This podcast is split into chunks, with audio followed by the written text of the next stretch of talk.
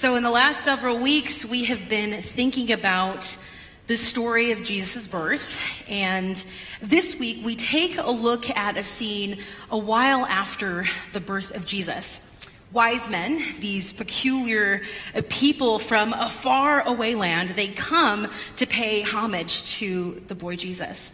And it's not actually really quite clear what they're really seeking. I mean, other than seeing the star in the east, as we read, which they took to be the star of the King of the Jews, right? But they will find so much more than what they were looking for in following the star in the sky in the midst of a young child in a manger. You know, and as I thought of this scene and these peculiar men this week, I realized how strange and a little bit outlandish it could have seemed, because I wondered, was Mary expecting them? I mean, what would you done if you had just delivered a baby and these people came to see you? I wonder if these men made it a practice. Maybe this was a thing that they did to follow stars that they saw in the sky. Maybe they toured all the time. Did they always take gifts? Maybe it was a custom. Were they even Jewish? I don't know. How many men were actually on this trip? We usually say 3 because there were 3 gifts, but some people say there were at least up to 12. So anyways, it reminded me of this scene in the Monty Python. Check it out. If you've seen Monty Python.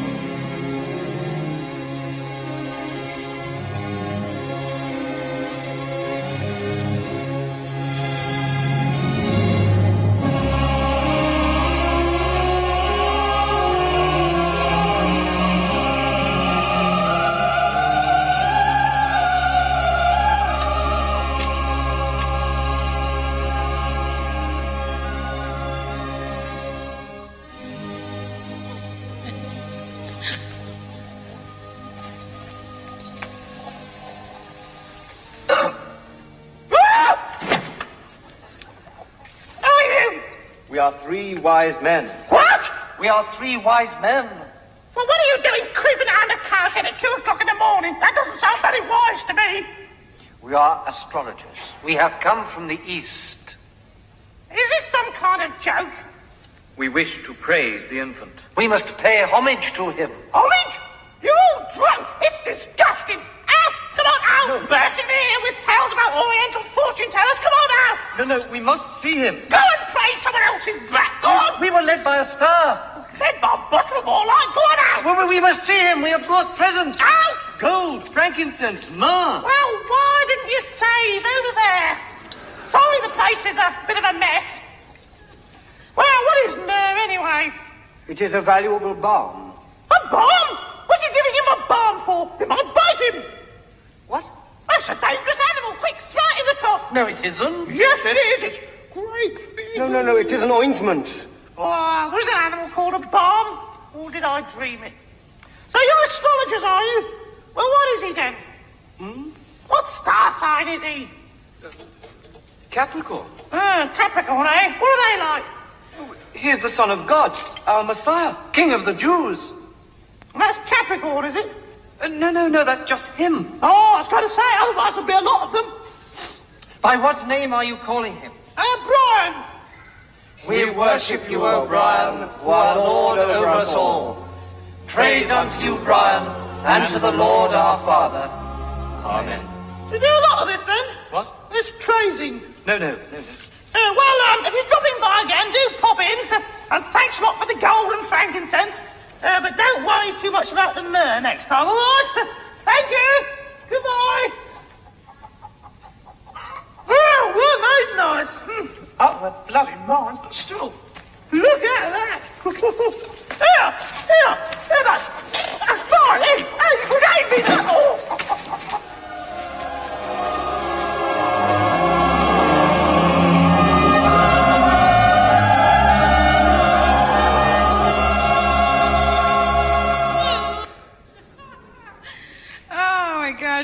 is a Capricorn. Did you catch that?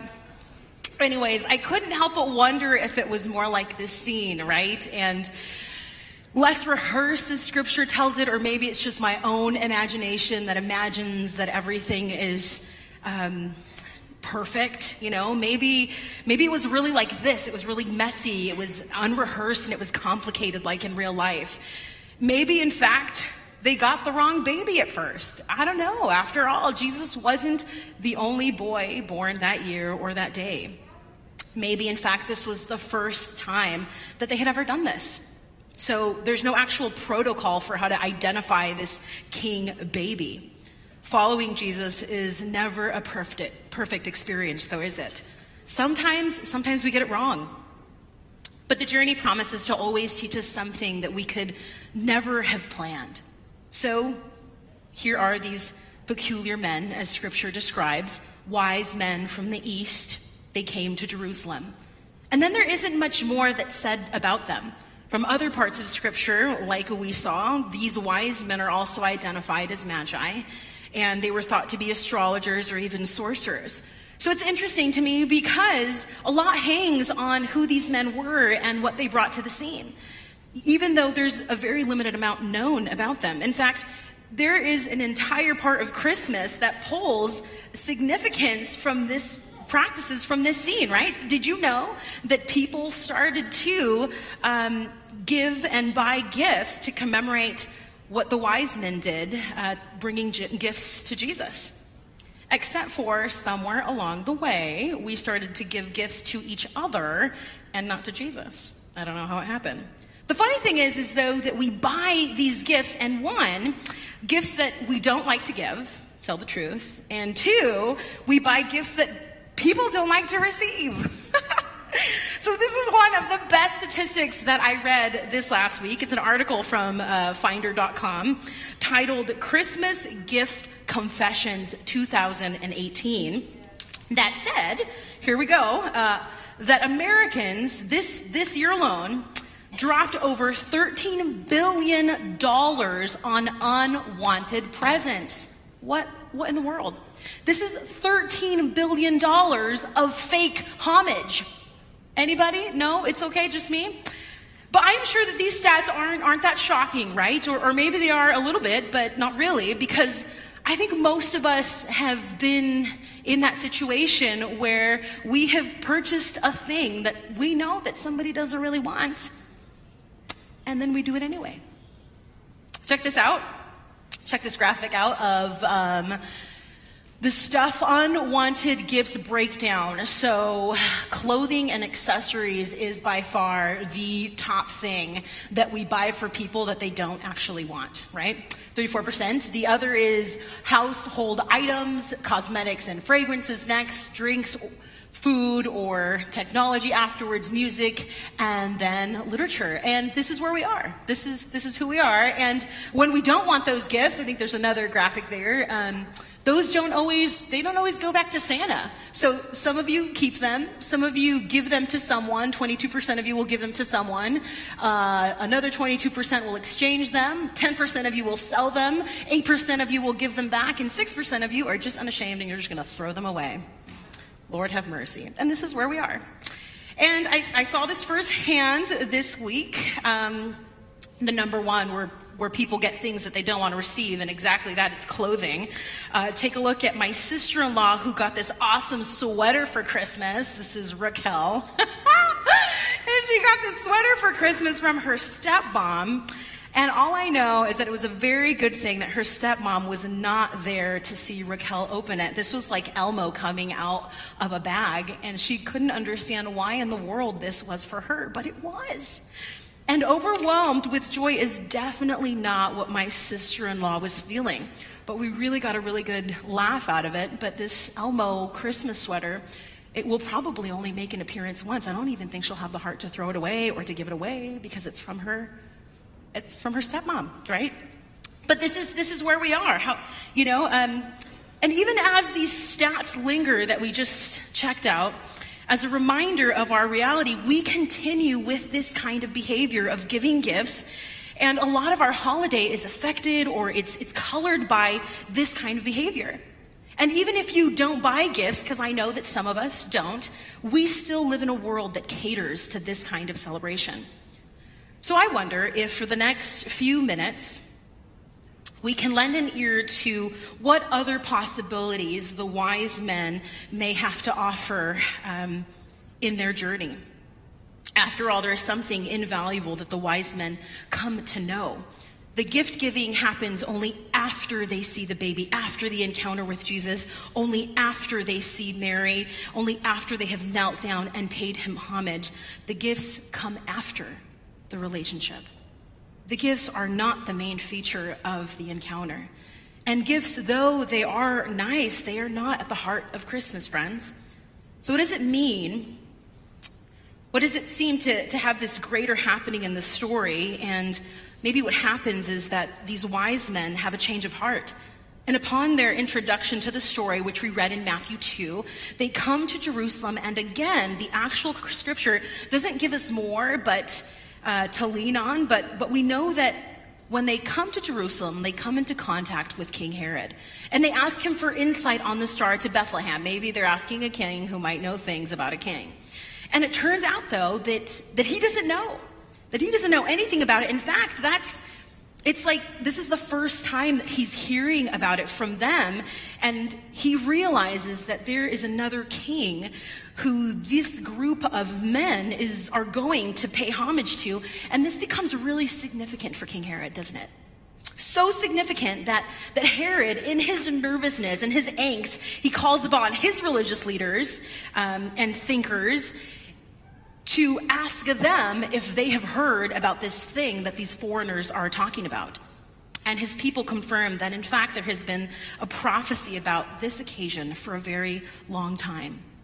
I wonder if the reason that Herod became as nervous as he did is because he is remembering his own ancestral history with God's prophecies.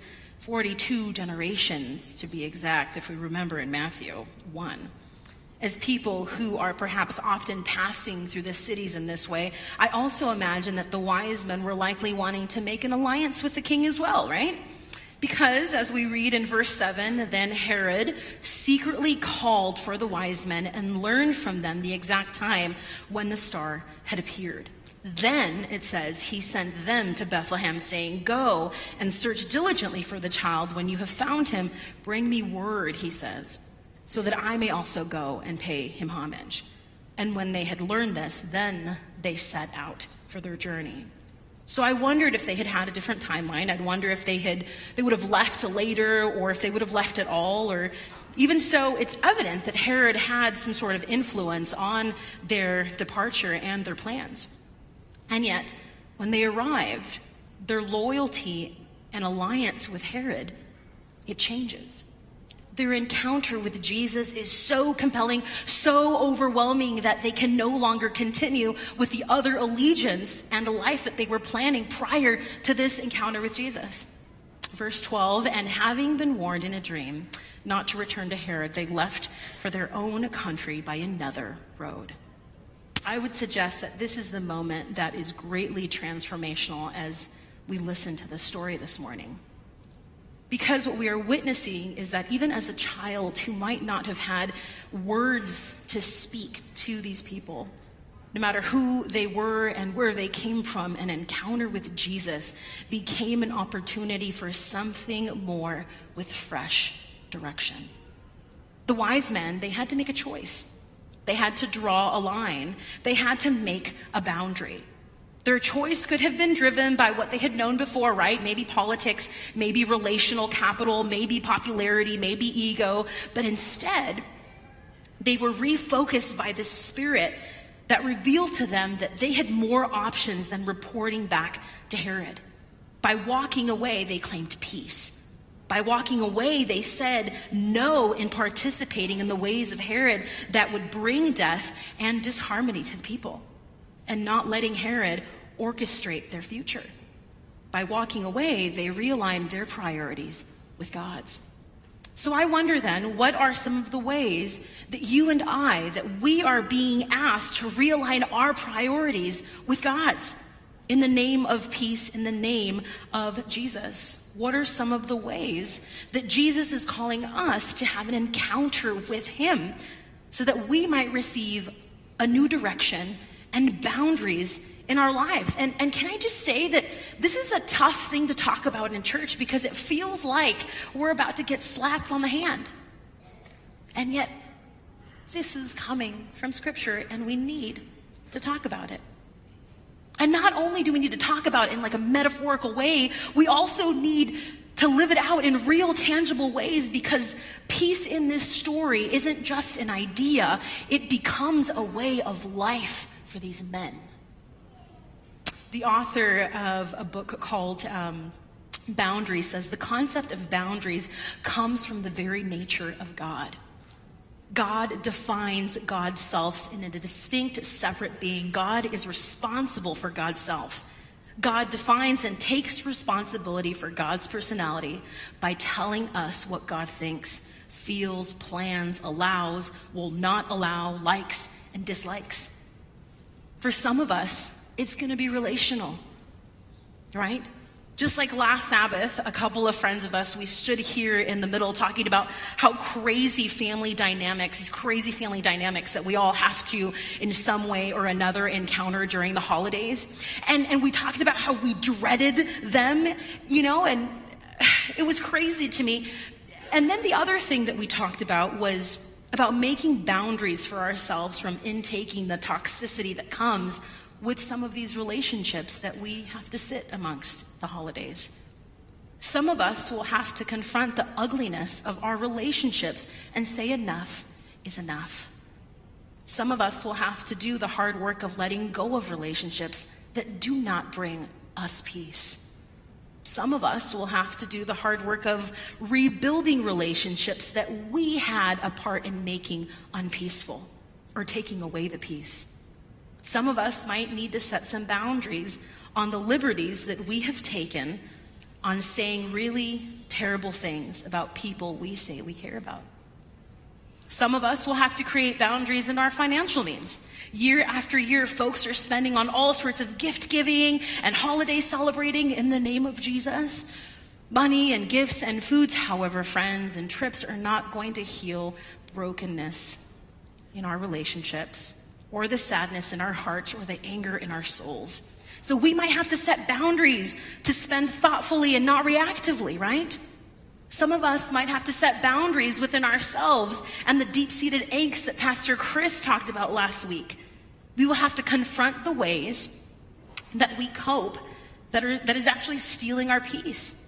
Some of us, we will have to quit with the overeating over the holidays and justifying it because it's Christmas, it's still unhealthy, right? We will have to quit with the over-dieting and all the things that we do in extreme to shortcut the process. We're going to have to quit with all of the consumption of alcohol and all the other substances that we use to numb the chaos in our lives. There are so many things, so many of us, that are going to need to quit the destroying of our physical bodies. And we're going to have to create boundaries for what that looks like to bring peace back to our physical bodies. Some of us might need to set some boundaries in our intake of social media and try new ways of relating to the world and to each other. Some of us have to stop subscribing to news on television or news on the radio altogether because it only gives us one perspective and a one-sided story. We're going to have to create boundaries of letting our peace be hijacked by anxious public storytellers, both in the world and in the church. And on the list could go, because there are so many ways our lives call for boundaries. Physical boundaries, intellectual boundaries, emotional, sexual, material, time boundaries, they all deserve thoughtful energy and attention. Because setting boundaries, friends, is a holy process. Boundaries, they help us deal with what is seen and what is unseen. And they help define our everyday lives. They also help define our spirits and our hearts. Proverbs 4:23 says it in this way: keep your hearts with all diligence, for from it flows springs of life. That's from the NRSV, from the CEB. More than anything you guard, protect your mind, for life flows from it. To set personal boundaries means to preserve our integrity and to take responsibility for who we are and to take control of the lives that God has granted us. Boundaries help us to say, this is who I am. And in return, we also allow for God to remain God. So we do this individually, and we also do this collectively so that we can all thrive. These boundaries, they help us practice everyday awareness of the self and awareness of those around us.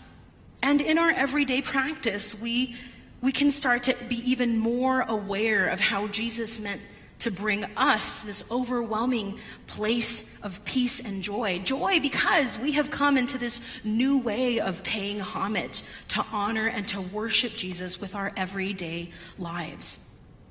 So we set these boundaries as individuals, and the community helps us in accountability so that these boundaries can be sustainable, and we're all healthier in the process for it.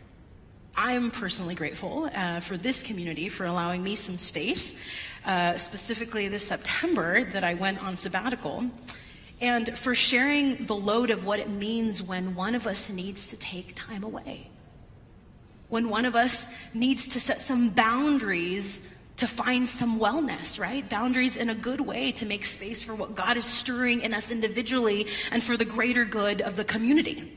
Let me show you some of the ways that I found some peace. There is a picture of India. This was my first stop, so I'll share this with you. But thank you for making space, because I was able to go away. I think Chris gave you an assignment to not call me or email me, and you did it. You didn't call me or you emailed. Maybe one of you did. I prayed for you. No worries. Just kidding. Are they not there? Just kidding. Okay, you'll have to, with permission, stalk my social media. Even though I just told you not to. There we go. This is Bev in Taj Mahal. She's in India. And then this is in Indonesia. This is in Malaysia. Over 200 steps. This is eating creatures in Thailand. It's okay, guys. John did it too in the Bible. It's biblical. It's fine. It's not a big deal. I think that's it, right? So we set boundaries so that we can thrive in different ways as an individual and as a community. And some of us haven't had practice in what this looks like, right? So we start with our own inner peace ourselves, and this is a very practical way to practice peace for a greater community. The story comes to us as an often metaphorical story, but there's real practical goodness that we can draw from the wise men and their visit with Jesus. This morning, it's about boundaries. And like I said before, we don't talk about these kinds of things in church, and they really are just as holy as any other thing that we talk about and we make time for in this holy space. So may we trust that just as God was in the process with the wise men, that God too will grant us the wisdom to become the people that God longs for us to be. And as we practice these ways of living healthier and whole lives, may this open up ways for us to have whole, transforming, and overwhelming encounters with Jesus. Can we commit to that? Do you think we can commit to that? Not. It just happens that we're on a New Year's Eve. This isn't a gesture for you to have a New Year's resolution, but really, can we commit to this kind of living in a more real way? Not just to talk about and theorize about boundaries, but to make them real in our lives. And if you need a starting point because you're not quite sure what to start with in these boundaries, I have a sheet for you here. And you can take it home and you can start there and read about it and take it one day at a time. But my hope for you as you move through this holiday season and you not forget the coming of the Christ is that this story also may remind you, may allow for you to be interrupted.